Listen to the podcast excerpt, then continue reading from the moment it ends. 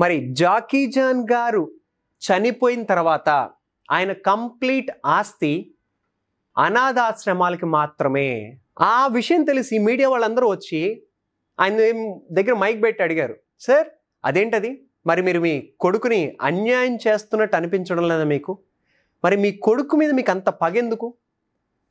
అని అంటే వెంటనే ఆయన అన్నాడు నాకు నా ప్రపంచంలో నాకు ఇష్టమైన వాళ్ళు ఎవరైనా ఉన్నారు అంటే అందులో నా ఫస్ట్ నా కొడుకే. ఓకే.